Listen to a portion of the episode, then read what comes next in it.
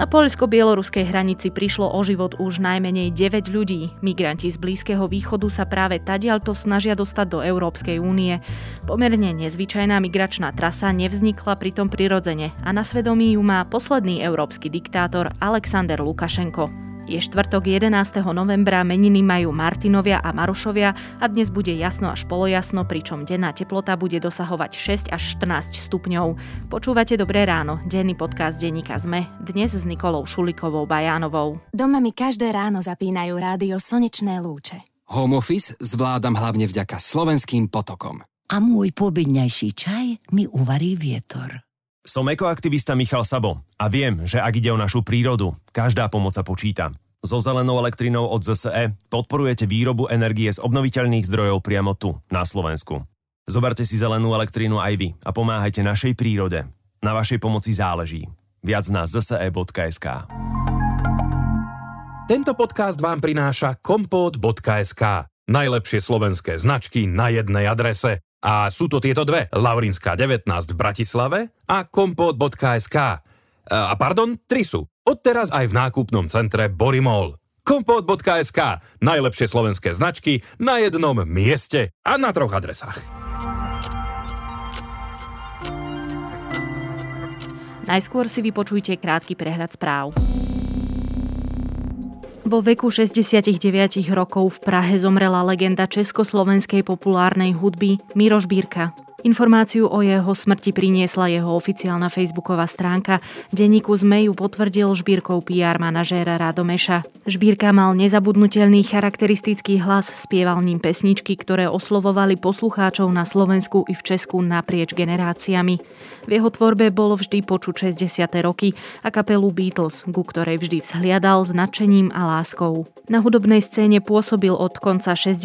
rokov 20. storočia. Bol členom kapely Modus a od roku 1980 pôsobil na sólovej dráhe. Žbírka bol zaočkovaný, napriek informáciám o skoršej hospitalizácii nemal ochorenie COVID-19. Zamestnanci by sa mali pri vstupe do práce preukázať potvrdením o očkovaní, prekonaní choroby alebo negatívnym výsledkom testu. Zmenu opatrení v stredu navrhla vláda. Okrem toho chce, aby boli vyššie pokuty za urazenie zdravotníkov či sfalšovanie COVID pasu. Návrh musí prejsť ešte parlamentom. Navrhnuté referendové otázky od strany Smer sa vzájomne podmienujú, čo zákon neumožňuje. V stredajšom vyhlásení to povedala prezidentka Zuzana Čaputová, čím vlastne povedala, že referendum nevyhlási. Zdôraznila, že referendum vypíše s akoukoľvek otázkou, ak bude v súlade s ústavou. Prezidentka sa vyjadrila aj k pandemickej situácii, dúfa, že vláda príjme odvážne a ambiciozne opatrenia.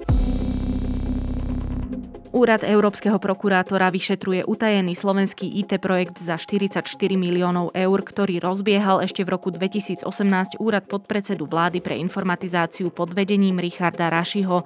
Ide o obstarávania národného systému riadenia incidentov kybernetickej bezpečnosti a podozrenia sa týkajú pochybného zadania pre poradenskú firmu či viacerých predražených položiek. Začatie trestného stíhania potvrdil denníku ZME šéf slovenskej pobočky Európskej prokuratúry Juraj Novot Vysocký. Minister hospodárstva Richard Sulík nesúhlasí s predajom 49-percentného podielu stredoslovenskej energetiky maďarskému štátnemu podniku MVM. So svojimi krokmi už oboznámil aj súčasného majiteľa podielu Český energetický a prúmyslový holding. Tento podľa jeho slov rešpektuje. Ostatným uchádzačom zatiaľ predaj Sulík blokovať nechce. Viac takýchto správ nájdete na sme.sk alebo v mobilnej aplikácii Denníka Sme.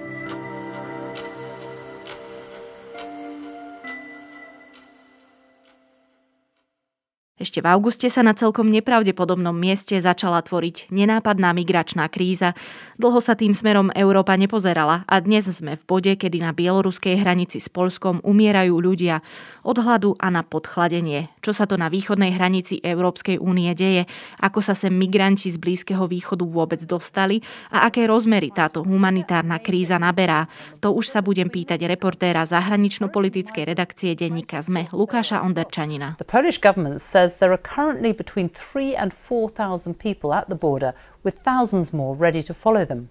12,000 Polish troops have been deployed along the razor wire fence of the border. The European Union says Belarus is seeking revenge for Western sanctions. Lukáš, čo sa to deje na bielorusko-polskej hranici? Viac ako 2000 migrantov, prevažne z Blízkeho východu, je tam zaseknutých už niekoľko týždňov a z jednej strany teda im bráni v prechode hranica Európskej únie, teda Poľska, kde je nejaký osnatý plot a takisto polská armáda a na druhej strane teda bieloruská armáda, ktorá ich organizovane zváža k tým hraniciam a vlastne vytvára takýmto spôsobom tlak. To je pomerne zjednodušene povedané, čo sa deje. My napríklad v správach vidíme aj viaceré naozaj násilné konflikty. Ty teda hovoríš, že sú zaseknutí a že s nimi viac menej operujú vojaci z jednej a druhej strany, ale konkrétne ako tam tí ľudia žijú a ako sa tam dostali? Ľudia na mieste väčšinou vlastne už trávia niekoľko týždňov, sú tam v pomerne zlom oblečení. Tá situácia teda sa vyvíja už od augusta, takže nie je to len nejaká novinka, ale niekoľko v podstate už mesiacov.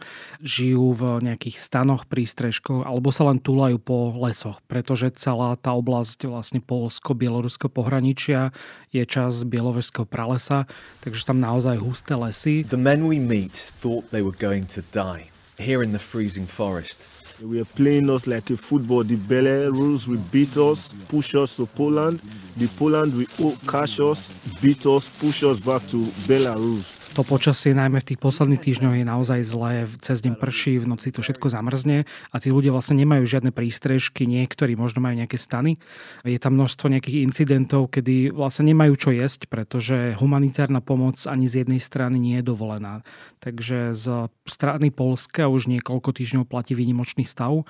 Tým pádom žiadni humanitárni pracovníci, ktorí predtým mohli aspoň dostať sa k tej hranici a ísť sa pozrieť do tých lesov, kde sa tí migranti túlali, tak nemajú aktuálne prístup do oblasti. Takisto zahraniční novinári sa tam dostanú jedine z bieloruskej strany a to samozrejme je celkovo problém a tým pádom tí migranti sú dokonca odkazaní na to, že vyhrábajú nejakú kukuricu na poli, alebo niektorí hovorili o tom, že mali šťastie a stretli takých pohraničníkov z bieloruskej strany, ktorí im dali vodu zadarmo, alebo jablka, alebo nejaké zemiaky, ale sú tam pohraničníci, ktorí predávajú napríklad fľaš vody za 10 dolárov, takže naozaj tá situácia je dramatická. Doteraz už vieme o minimálne 9 obetiach, ktoré vlastne za tieto mesiace tam zahynuli.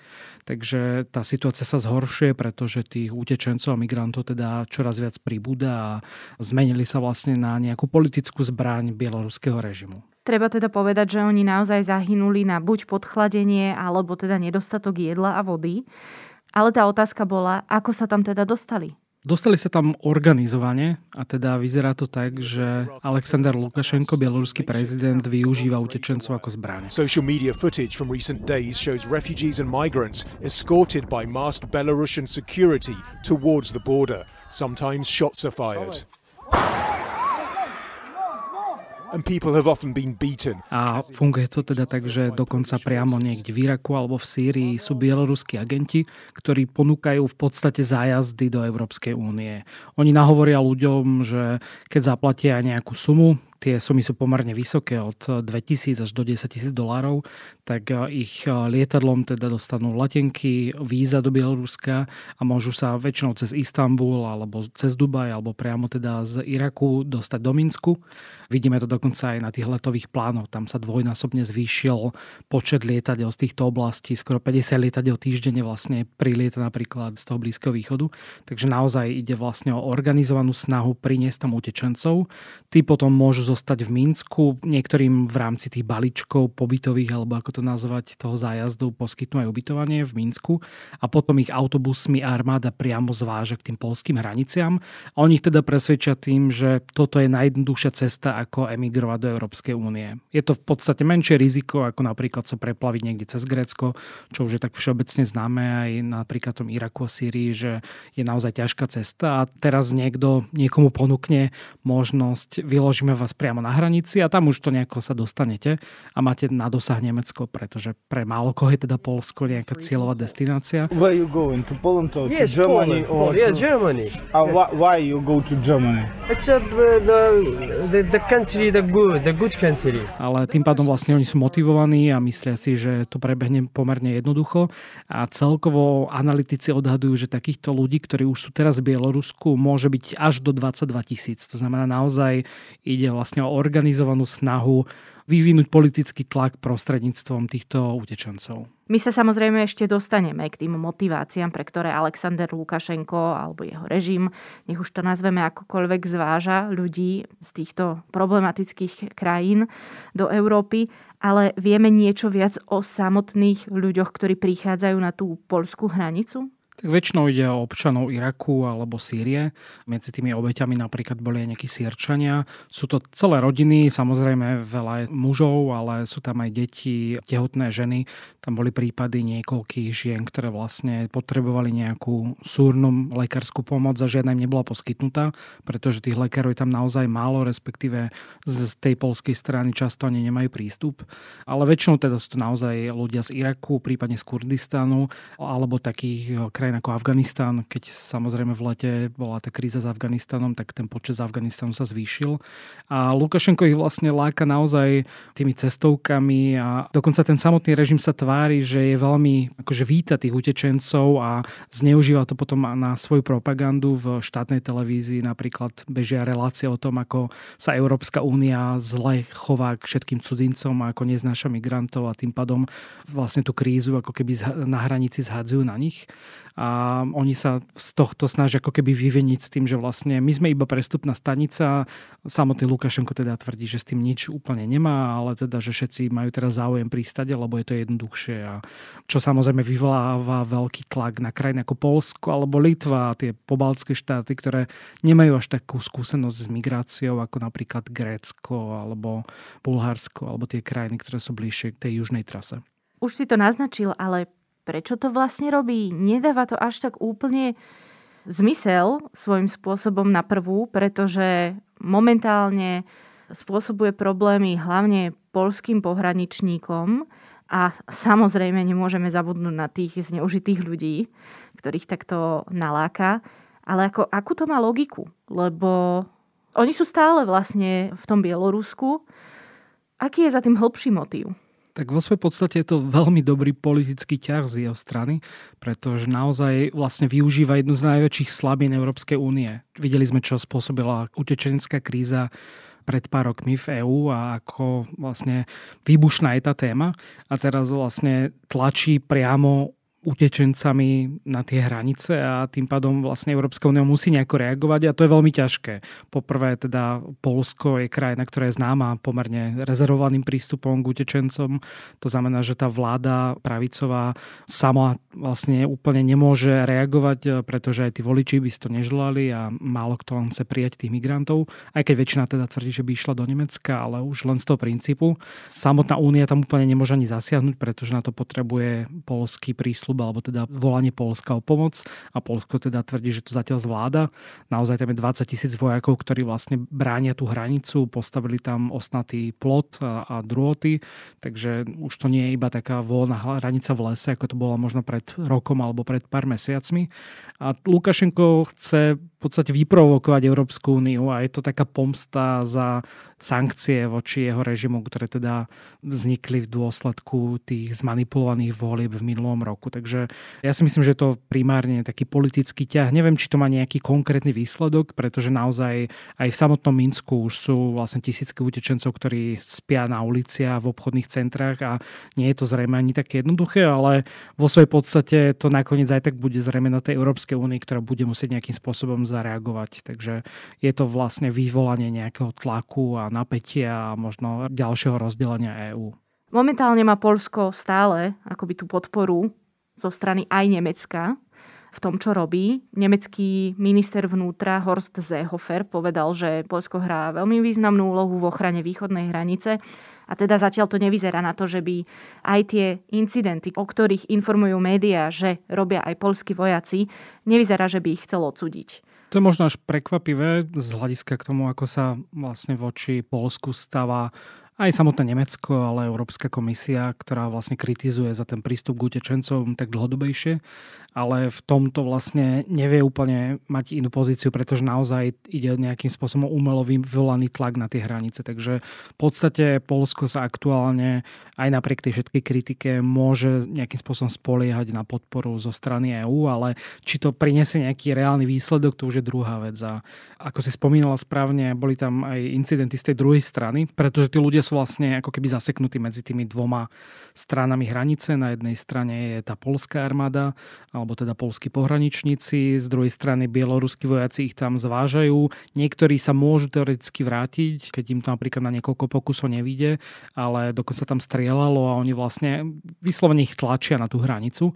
Ale ja som sa teda ešte rozprával v auguste s aktivistami, ktorí behali po tých lesoch v čase ešte, keď tam neboli úplne ploty a stretávali tam tie skupinky 10-15 ľudí, ktorí tam napríklad 4-5 dní blúdili v tom lese a mali vlastne dôkazy o tom, že aj polskí pohraničníci ich zatláčajú späť na to územie. Aby nemohli požiadať o azyl? Aby nemohli požiadať o azyl. Oni v podstate, keď prejdú už na to územie Polska, tak podľa nejakých tých ženovských zákonov alebo teda ženovské deklarácie majú právo požiadať o azyl a Polsko to už musí nejakým spôsobom sprocesovať.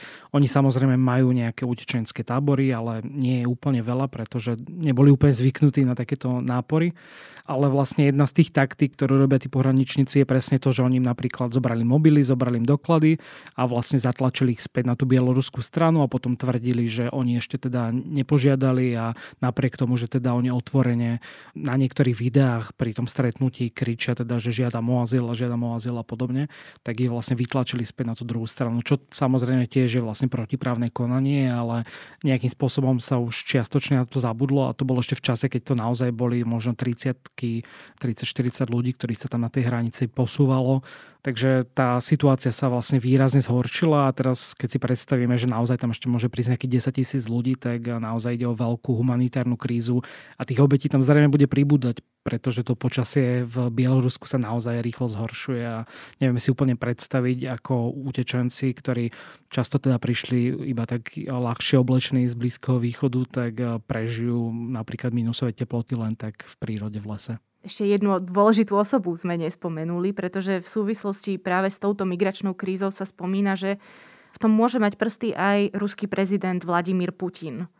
Vieme, že dlhé roky bol v úvodzovkách priateľom oveľa teda slabšieho Bieloruska, ale keď sa vlastne v Bielorusku pohli ľady a vytvorila sa tam skutočne silná opozícia, tak sa hovorilo, že podstate už aj ten Vladimír Putin by sa možno rád zbavil Lukašenka.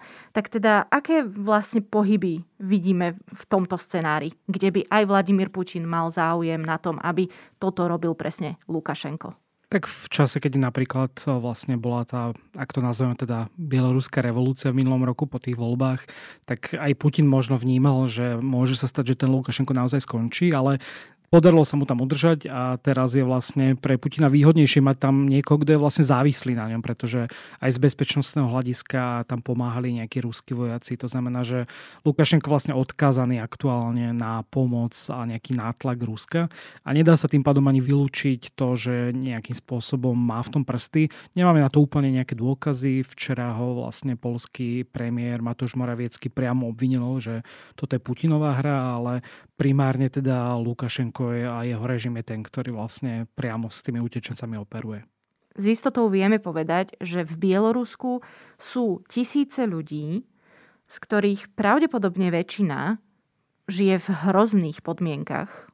Predstavuje to určite humanitárnu krízu, o ktorej sa už prakticky teraz rozprávame.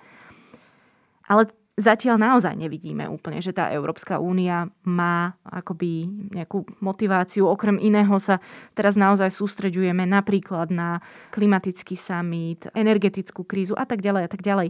Zatiaľ to nevyzerá na to, že by Európska únia bola pripravená zakročiť. Ako sa to podľa teba vlastne vyvrbí? Čo sa bude diať teraz? Jedným zo spôsobov, akým by mohla teoreticky Európska únia reagovať, je tá diplomácia možno vo vzťahu skôr tým krajinám na Blízkom východe. Irak, eh, nehovorím, že teda v stabilnej situácii, ale zase nejaké tie vzťahy z EÚ tam existujú. To znamená, jeden z nástrojov by bol napríklad zastaviť tie lety keďže vlastne to je primárny nástroj, ako sa tí utečenci dostávajú do toho Bieloruska. Takže ak by vznikol nejaký diplomatický tlak na to, že sa tie lety zastavia a tým ľuďom sa dopredu povie, že síce sa dostanete do Bieloruska, ale ďalej nie, tak toto je vlastne jeden z nástrojov, ale nejak ďalej konkrétne zatiaľ ani tí európsky predstavitelia sa k tomu veľmi nevyjadrovali, pretože naozaj to veľmi citlivá téma a, a vlastne to je to presne, čo chcel Lukašenko asi dosiahnuť, pretože tie krajiny majú tak rozdielne názory. Samozrejme, Polsko nie úplne chce prijať tých migrantov. Nemecko možno nejakú pomoc by poskytlo, ale zatiaľ teda skôr hovoria o tom, že im poskytnú pomoc pri bránení hranice. Takže to, že napríklad tých 20 tisíc, ak by ich bolo až toľko migrantov Európska únia príjme, tak si neviem úplne v tejto situácii predstaviť. Skôr mám pocit, že v prípade, že by prijali, tak ich potom budú deportovať späť, pretože napríklad ten Kurdistan nie je úplne všetci považujú za najnebezpečnejší región. Takže je to veľmi zložitá situácia a myslím, že v prvom rade teda, čo by mohla napríklad spraviť tá polská strana, je pustiť do tej oblasti humanitárnych pracovníkov a lekárov, ktorí by naozaj aspoň tú základnú pomoc za nejaké jedlo tým ľuďom poskytli, pretože potom môže teda sa stať, že naozaj budeme mať na východnej hranici EU až stovky obetí. Hovorí reportér zahranično-politickej redakcie denníka SME Lukáš Onderčanin. Čo spravili inak a prečo práve oni? Aj o tom sú rozhovory s výnimočnými slovenskými podnikateľmi, ktorí sú vizionármi dnešnej doby. V tretej sérii podcastu Prečo práve oni sa s účastníkmi súťaže EY Podnikateľ roka rozprávam ja, Adela Vinceová. V najnovšom dieli si vypočujete rozhovor so Zoltánom Berghauerom z Compass Europe. Podcast Prečo práve oni nájdete každú stredu vo vašich podcastových aplikáciách. Vizionárske podnikateľské úspechy vám prináša spoločnosť EY. Záleží vám na zdraví vašich zamestnancov? Nenechávajte si to pre seba a prihláste sa do súťaže Zdravá firma roka. Inšpirujte tak aj ďalšie spoločnosti vytvárať zdravé pracovné prostredie. Unión zdravotná poisťovňa už 12. rok odmenuje firmy, ktoré dbajú o zdravie svojich zamestnancov. Zviditeľnite svoju firmu na ceste za zdravím a prihláste sa do konca novembra jednoducho online na www.zfr.sk. Budujme spolu zdravé pracovné prostredie. Unión zdravotná poisťovňa. Meníme životy k lepšiemu.